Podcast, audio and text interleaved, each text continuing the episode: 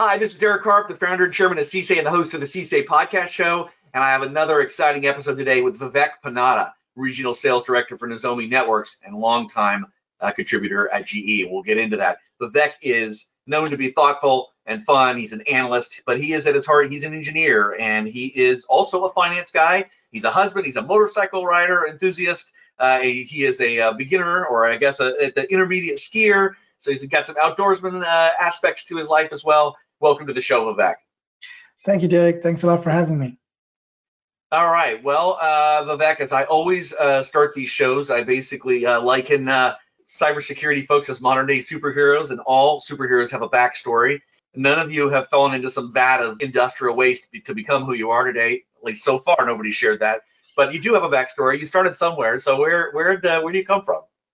I grew up in South India. Um, it was uh, yeah, interesting. You know, having grown up in in South India and and become an engineer and and develop my uh, skills in control systems way before I became a cybersecurity guy. Yeah, and, and that's you know we're going to talk about that, but that's an an interesting um, you know where do people come from is a big question in this space. Are they OT people that, that learn cyber? Are they cybersecurity people that learn OT? And of course, we know the answer is a mix of both, but people come from a lot of different backgrounds. And I know some of our listeners, and I think this is, is has been one of the outcomes of these of these interviews, our listeners come from many backgrounds and our community comes from many backgrounds. And so each of you has sort of a different journey. There's some common things. There's some elements. Some of you are engineers, and and and and so let's let's go back to uh, you know early early stage. I'm always curious. Did you do anything you know just any kind of work as a as a young person? Um, you know what was your introduction to to you know doing any kind of any kind of work? It's interesting. Maybe um, my early um, remembrance of uh, any kind of work was uh, helping someone with gardening. And I came back and, and, told my mom, I was probably like seven or eight, something like that. I told my mom that, hey, someone wanted me to do this work and they paid me. She laughed and said, you can help them, but you don't have to get paid. And she was saying, you know, you can always help your neighbor with this. Yeah. You don't necessarily have to get paid for it. But I'm like, yeah, I can use this candy money. Yeah, absolutely. You know, I was mowing lawns to essentially afford some extras that uh, weren't possible if I didn't figure out a way to generate some, you know, a little, little bit of money. So it can be gardening. So I, I, I uh, I'm right there with you. What did you start thinking about as you're, uh, you know, going through, uh, getting ready to go to university? And you've been, you've got a couple degrees, but what was, what was your thought process? And any kind of technology introduction at that point of your life, or, or any sort of introduction to industry? Uh, not quite industry, but uh, technology. So when I was in middle school, um, I got in in a, computer class, and I loved programming. So I was doing basic programming at the time. So I've kind of had this technology bent. I was also interested in physics. So by the time I graduated high school, I was in a technical program. So I was already in electronics and communication kind of phase. So that's what I did for my engineering as well because that's that was my interest and I was interested in computers and technology even prior to that. And what did you uh, do then after your first degree, which, like you said, I remember um, reading it was uh, electronics and communications uh, engineering. broad application, lots of things you could do with that. What did you do first? Well, actually, uh, I did my uh, undergrad engineering uh, part time because I was working full time. So after my um, technical high school, someone hired me as an instrumentation uh, technician trainee. So I did that full time. So yeah. I was studying part time. So it kind of went hand in hand because the work I was doing and the learning I was doing were all connected right? So I was learning electronics, and I was, and this was a time when uh, they were still teaching about CRTs and PAL and NTSC and all the other technologies that nobody uh, remembers anymore. But you know, I was also an instrumentation technician uh, in parallel. So my undergrad experience was kind of interesting because I didn't get a full-time college experience in my undergrad which is why when I eventually did my master's, I wanted to do it full time, and that's why I went to university as opposed oh, to yeah. part time that you had a motivation to say, now I'm, i want to try it this way. But I would, I would, I would bet then the, the practical, being able to do practical application while learning is, I mean, in my own understanding of sort of learning modalities, that's huge. You know, versus it, it's all in theory for some college students that you know someday I'll go apply this, but I don't really know how. You were, you were at the time in the real environment. Yeah, I definitely enjoyed it. I mean, you get the um, the work aspect of it. You also get the learning aspect of it. You don't get the college atmosphere, obviously. You know, the connections and the relationships you develop in college, right? You miss that part. But I had that at work because we were a lot of people together learning um, how to do controls and instrumentation together, right? We were like a dozen of us that were hired out of that technical school. So we had that group going. So I still had that. But yeah, learning what is application focused, learning what is relevant at work and how you can connect uh, work life with your education, all that happened organically. And I definitely enjoyed that. And that was a power company, and you were in India at the time. Yeah, I mean, it was a fertilizer company that hired me as an instrumentation okay. tech, but I was in the power plant section of that company. So ah, the first okay. ever um, equipment I touched happened to be a GE gas turbine. So I have a long, long relationship with uh, GE in that regard. That the first ever manual that I touched and the first ever equipment I touched happened to be a GE system. Which is a great segue because I believe you had uh, until not that long ago, a 20 year history with GE. That's right. Yeah, I was a GE field service engineer for several years. And then even when I uh, finished my business school, GE hired me back as a sales manager and account manager to sell control system upgrades and cybersecurity solutions. So I was with them till uh, last year. Yeah. And you did that in different geographies. You did uh, GE in, I think, Middle East, if I'm not mistaken uh, all over the world essentially. As a field engineer, you go wherever, right? So I covered at that time Europe, Middle East, Southeast Asia, Africa, different parts of the world, all the way from Indonesia, China to Angola, Nigeria. And then post business school, I was based out of Houston. I covered different territories at different points in time and different verticals as well. So East, Eastern US, Canada at other times, and then eventually I moved to Canada and I covered all of Canada for another segment, another another um, responsibility. So um, I'm curious, you know, this uh, span going back as far as it does. Clearly, your track was coming from engineering and coming from operational technology and the fundamental understanding of those systems. Do you remember where security first pops up? That's a good point. Back when I started selling control system upgrades, this was to power plants and oil and gas installations across the US, right? And these folks were, at least on the power side, were either NERC medium or high critical. So they had requirements for certain cybersecurity solutions, and GE had one. So I sold several of those OTE security systems, and obviously it was interesting to me that you know this was a um, project that they need to work on, and and also part of compliance. So I didn't enjoy the compliance part for sure, but I definitely enjoy the technical challenge of uh, solving security problems. So yeah, yeah 2012, 2013 timeframe is when I uh, genuinely started taking more interest in uh, OT security. Yeah, so about almost a decade ago, um, which in this space is is like stepping back in time. There's a lot that has happened in 10 years, but that's that's back pretty uh, pretty far. I mean, I I think I was starting a cybersecurity startup in that exact same time frame in this space and found out found out it was pretty early. And has security stayed part of your uh, your path ever since then, or have you come in and out of it? In and out for the most part. Um, I never left touch with it on my personal passionate front. So even in the workspace, even in my daily responsibilities, if sometimes it was disconnected, I had it all the time as my uh, part-time kind of passionate gig, right? So being part of the OT security community, being part of the InfoSec community in general, wherever I am. So I continued that even if in the workspace, sometimes I would do other things that were not always directly connected to security. Do you happen to remember uh, sort of any first intersection on security, a project or or an initiative or, or a challenge that, that just popped up suddenly? of course, this is OT. Nothing happens suddenly, right? There's always suddenly with air, air quotes. yeah, someone sets in motion. They ask a question. But uh, yeah, I do uh, remember this one time. Uh, I, I, walked into a product manager's office and I was talking to her about, uh, you know, what I have to offer and what solution we have. She said, uh, security is not number one right now i have a lot of things going on and you know it's on the list and it's number 27 in fact she gave me a number right? And then a quarter later a quarter just a quarter later i was talking to her about something else and she chuckled and said it's actually number two right now. So within a quarter it moved from 27 to number two because things evolve in the offensive side, right? On the defense side, we're, we're kind of slow or methodical and, and they don't. But in terms of, you know, what capabilities we see out in the wild and, you know, the threats and attacks. So, yeah, in, in this one regard, I'll always remember that it jumped so quickly in her priorities. That is fascinating. Yeah, I, I wonder what was uh, happening real time uh, because there are these milestones that spur uh, activity, co- corporate activity, right? And uh, buy-in or whatever you want to call it. They're they're uh, maybe um, they're they're encouraged by a third party to uh, to take it more seriously. Do you happen to recall? Did you choose security? Uh, you're backing up and thinking about people who are at different parts of the career path. You're an engineer. and There are a lot of engineers out there that that might find this a very exciting area to get into. We know we need a lot more people.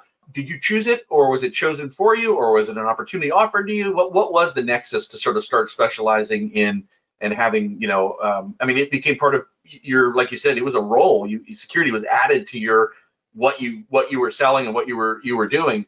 Um, how did that come about? Right. I, I definitely chose the path because I liked it, right?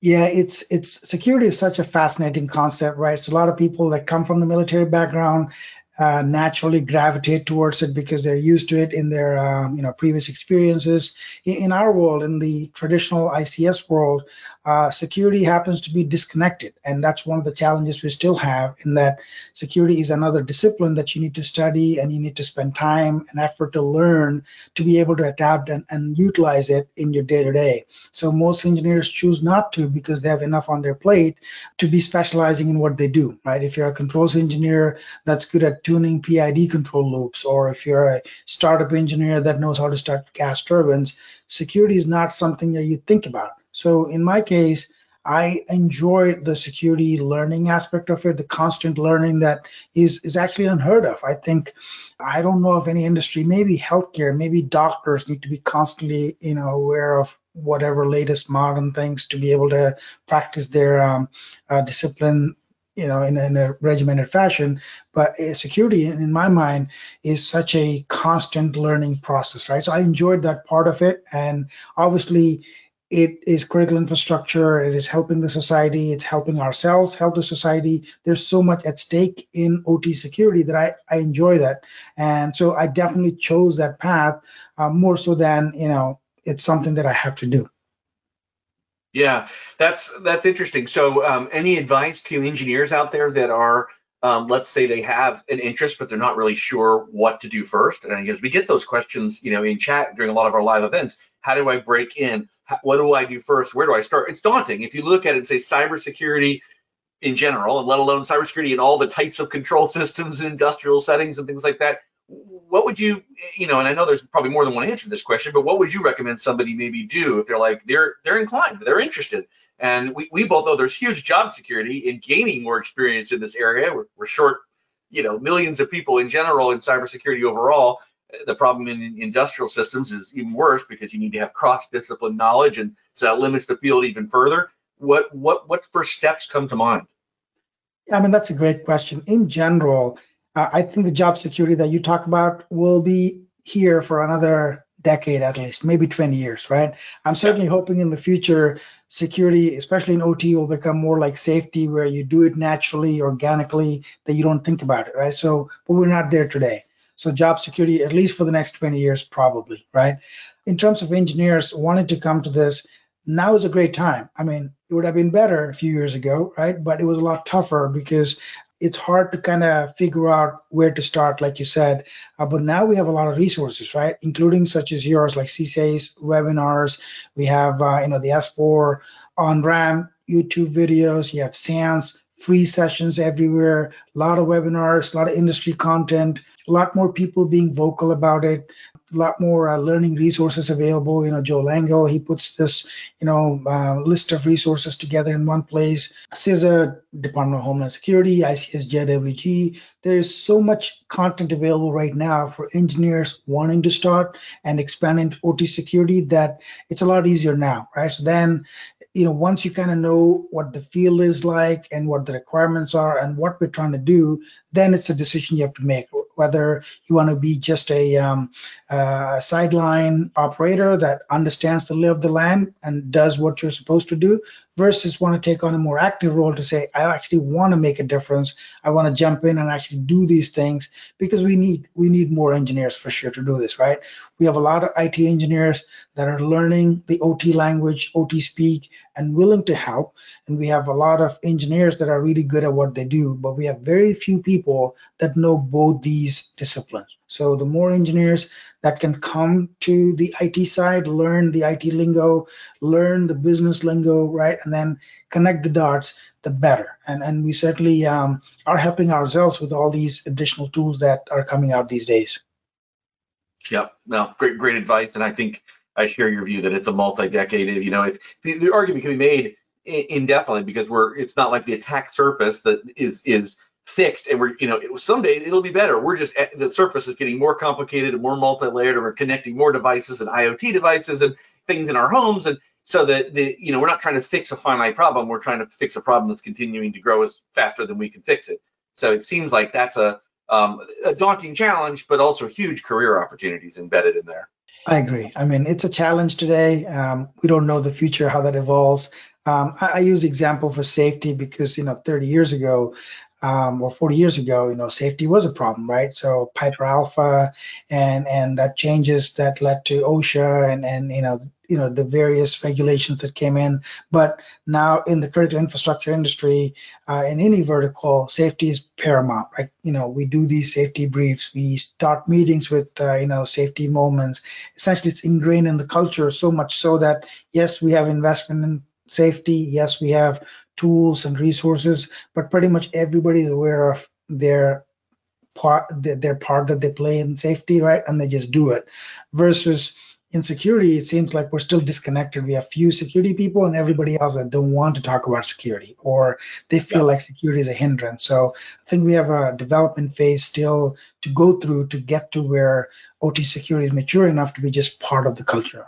Yeah, I think you're right. We, we there's a safety culture. It, like you said, it's super well established.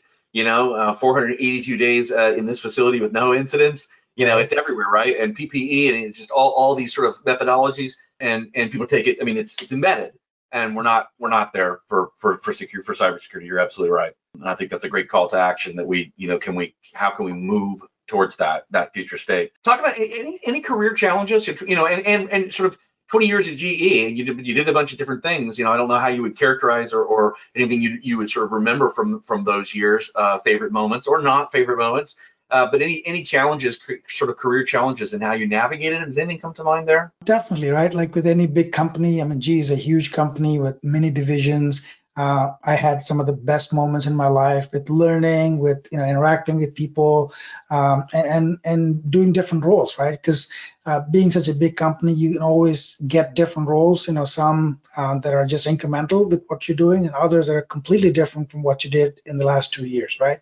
So I had all those different aspects within GE, you know, right from being a field engineer all the way to a sales manager to a service manager. Um, so definitely you know and then of course you, you remember good things more than the the bad things right? Uh, not necessarily bad things but uh, i was doing more things that were not security related and i wasn't too excited about it. So for a couple years when uh, i was doing things that i could do well and that's why i was in those roles uh, but they were not security related. So i kind of felt like i need to take more direct action. That's when i actually you know paid myself to go take a SANS certification learned a ton more networked a ton more interact with a lot more people and then you know put myself out there and then i got a call with someone that said hey i, I like what you're doing and i like you to be part of my team yeah and you're talking about and that, that's when you left ge because of that that's yeah, right. which I think that's important too. There's people who are saying, you know, what what happens here? So you put yourself in the community. I think you picked up the GICSP certification, right. uh, which that's right. you, my heart having helped create that. And so by you created exposure essentially. That that is, I think, another one of those things that people can think about. Like, how do you do that? You, if you join working committees, if you join a standards body as a volunteer, uh, when you get involved in getting certifications and you're part of the certification holder group and you're communicating, often uh, there's ways to communicate within those groups. You create exposure for your your your career path to be viewed by be viewed by others. I agree. And I think that there are two things that some people um, struggle with, right? So most engineers uh, might struggle with putting themselves out there, talking about um, you know themselves or talking about what they want to do. Uh, and so that's something that you have to overcome because if you don't explain to people what you're trying to do, then obviously they can't help you, right? Number one. Number two, it can be a quid pro quo, right? Just because you did something for the community or, or you know attended a conference or network with a few people doesn't mean you get something in return. Like that never works, right? You have to do things because you like doing them, right? And then organically it connects the dots because our industry is small, even relatively um, compared to IT, obviously a lot smaller, but compared to number of ICS engineers or number of any other disciplines, this is a small community. So if you're contributing actively and if you're putting yourself out there for being a uh, a team player, like trying to help anyone that is in need of something. Could be communication, could be writing a piece of paper, it could be just you know helping organize Teams calls. It doesn't matter what it is people just see that you're you're now actively contributing something. And next time they need something they might ask you or next time they have to go to a conference like sarah Fluchs did and she was going to go to a conference where she was invited and then she calls me and said i can't go. Could you go? It's not something that i could have gotten without her actively you know pulling me in right? So yeah. people help you out when you help them when they needed something. Well i think that's that's some of the there's a golden nugget or two in every one of these sessions and that's certainly one of them right there. That's that's golden advice. You know there's all sorts of sayings pay it forward and you know other things that sort of go with what you said philosophically right. which is you know you do these things and you're active and you're like you said yeah i did this thing so there should be a result. That's probably a false expectation. But do these things and be involved and, and plug yourself into the community and a lot of stuff comes back from that and you're planting seeds you know so to speak. That's right always ask this this question. I'm always curious uh, people's experience with mentees, being a mentee and being a mentor, and what role that has played in your career path. That's an interesting question uh, because my career was not linear, right? So I jumped around because I wanted to do different things. Like when I quit my uh, field services role, um, my manager at the time that I had a great relationship with, uh, he was surprised because here I am, a successful field engineer. People wanted me to, to go to their projects and I wanted to walk away. So I never really had a mentor, but I had a lot of good managers, right? People that supported what I was doing, always asked um, you know what I would like to do and you know what things are evolving in my mind. So right from you know late 90s when I started working as a technician, uh, when I had a good manager that taught me um, how to be um, flamboyant and and and be out there. Like th- this was a person that I can never match what he did. uh, it, it, he was, you know, so out there, always thinking about five years into the, into the future. You know, doing things that are cool, right? So all the way to some more disciplined managers that were very methodical, that that had an analytical mindset, taught me how to be disciplined and tactical, right? So yeah, I had a lot of good coaches and good managers, uh, and that's what I try to do as well. Like I don't formally take on any mentor type roles, but I'm happy to spend a half hour, one hour with people to say what worked for me, because that doesn't always translate to people, right? You know, what worked for me doesn't necessarily have to work for the others, but it gives them ideas about what they could be doing based on what they like. So that's kind of um, mentorship uh, slash coaching slash guidance that I think works for a lot of people. Yeah, I think that's that's right. There's not a one size fits all, and and uh, a lot of these things are finding what works. But I suspect you found the same thing I have. This community is quite open. Like you said, formal mentorship has a sort of a, a connotation to it, but just giving advice and saying, "Yeah, sure, I got a few minutes," that is really common, and uh, and this community is very, very open to doing that uh, with with people who ask. I think more than any other community, I've never heard of anything like this in this community in cybersecurity, you have so many people spending their time directly with individuals, publicly on webinars, doing conferences, doing talks, doing research projects, publishing on GitHub. I've never seen anything like this. In fact, my wife chuckles every time I say there's an event or something that I'm going to. She's like, how come? Like in other worlds, in other disciplines, this doesn't exist. People go do their job and then they go back to their regular lives and then forget about their day jobs. In our world, it seems like people are involved 24 7 for good or bad, but they're constantly out there. So, yeah, if you need help, you can definitely find someone that matches everything, whether it's gender, background, discipline, region, geography, um, specialization, whatnot. You'll definitely find that person that you're looking for. Yeah. All, all you have to do is ask, right? I mean, that's the that's the barrier between uh, really interesting uh, dialogue and and uh, knowledge acquisition is is uh, is opening up and asking. And it doesn't even need six or seven degrees of uh, Kevin Bacon. It's like one over. Like if you're even remotely, you know, present on Twitter or LinkedIn, I'm pretty sure within like one to two degree connections, you'll get to the person that you're looking for that'll help you out. Yeah, yeah, for sure. So talk about one thing, your your path, engineer, cybersecurity, but you take a you take a branch that not everybody on the show has done, and you go into sales. So still cybersecurity, and obviously, you know, in the industrial control system area, and you're at Nozomi now. Where where did sales come in for you? And that's not everybody's thing. That that journey for you, you know, when did that start? And clearly, you've been doing that's been a part of what you do at GE, and and now subsequently you enjoy it. And I'm, I'm curious what you might share on that part of your journey. Yeah, definitely. So back when I did business school, I interned uh, at a company called AMD, the chip manufacturer, um, in a finance uh, internship role, and I, I, realized really quickly that I wasn't cut out for corporate finance, right? so it was a it was an interesting uh, opportunity for me. Uh, and then uh, when I graduated, I, I, was lucky enough to get another role in finance as well. But by then I realized finance wasn't for me.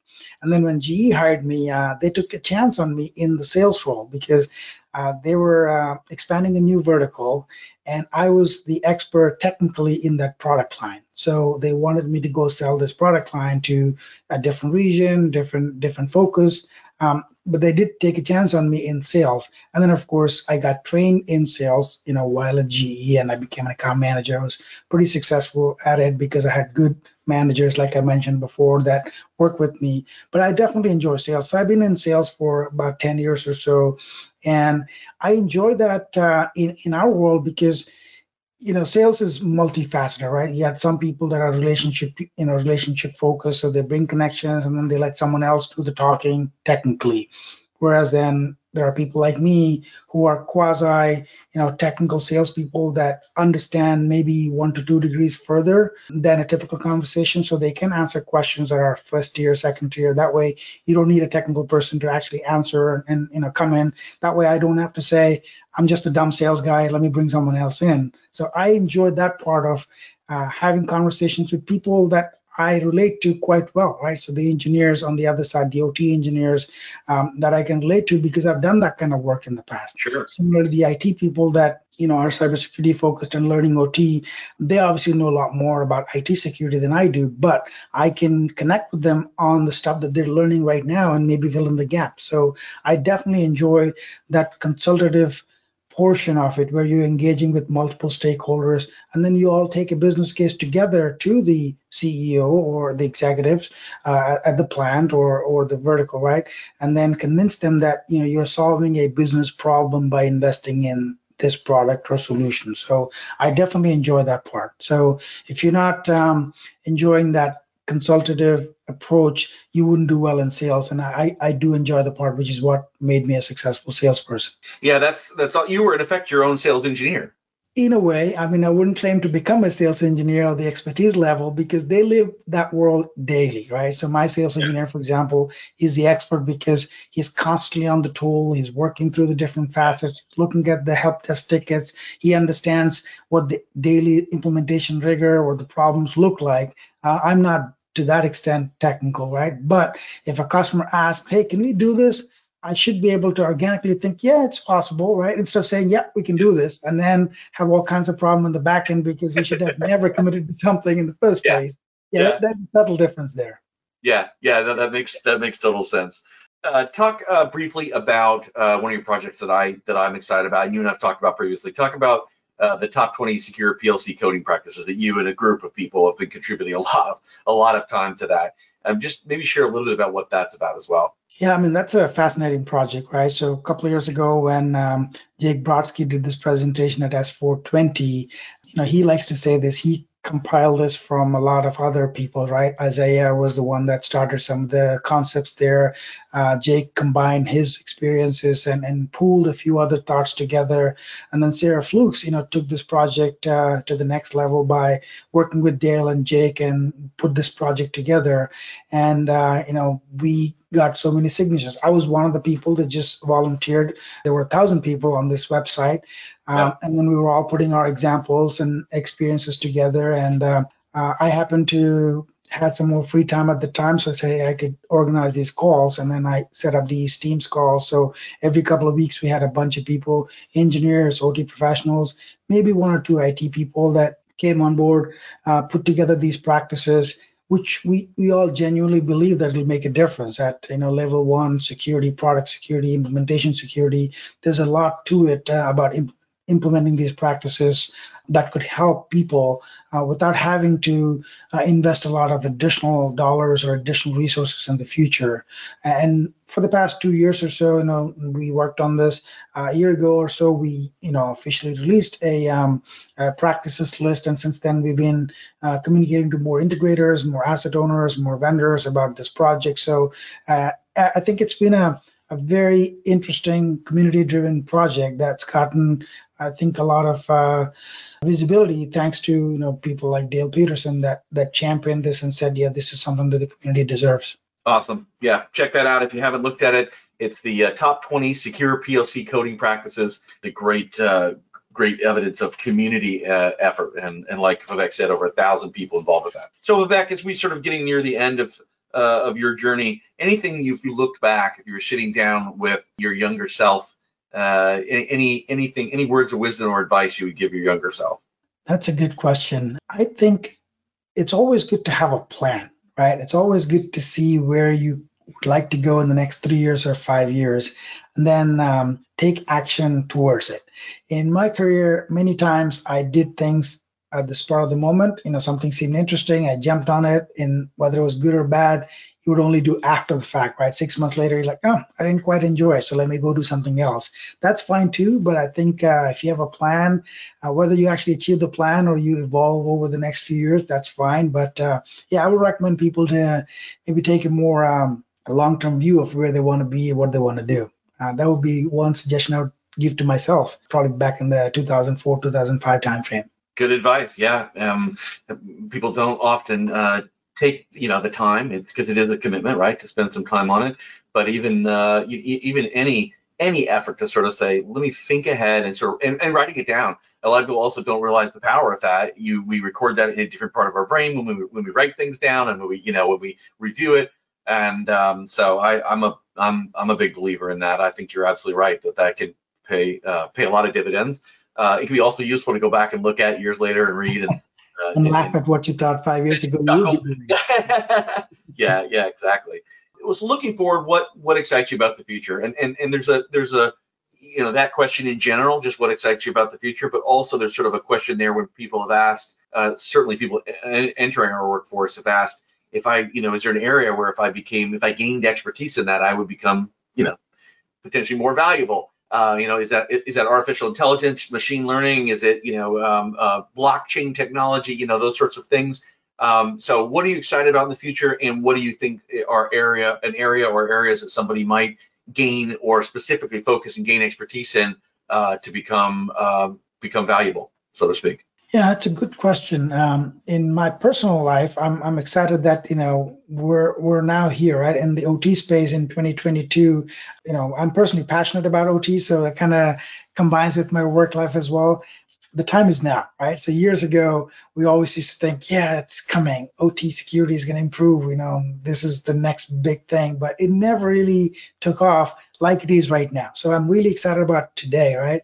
The future, uh, what I'd really like to see is that we do something beyond security. That security happens to be a tool, security happens to be an important piece, but machine learning that you mentioned, digital transformation, where you're now able to do something much more optimized, right? Versus doing it manually or doing it on a periodic, periodic, uh, if I can say the word right, periodic basis. Things that involve a lot of manual labor that we can reduce, we can cut inefficiencies and, and make the world more efficient, both in critical infrastructure and otherwise, I think it makes a huge difference, right? I mean, we have challenges about climate change, we have challenges about resource usage, we have challenges about energy globally, we have these massive infrastructure challenges that it's imperative that we fix some of these problems now so that future multiple billions of people otherwise will struggle, right? So we have every reason to um, evolve and also definitely expand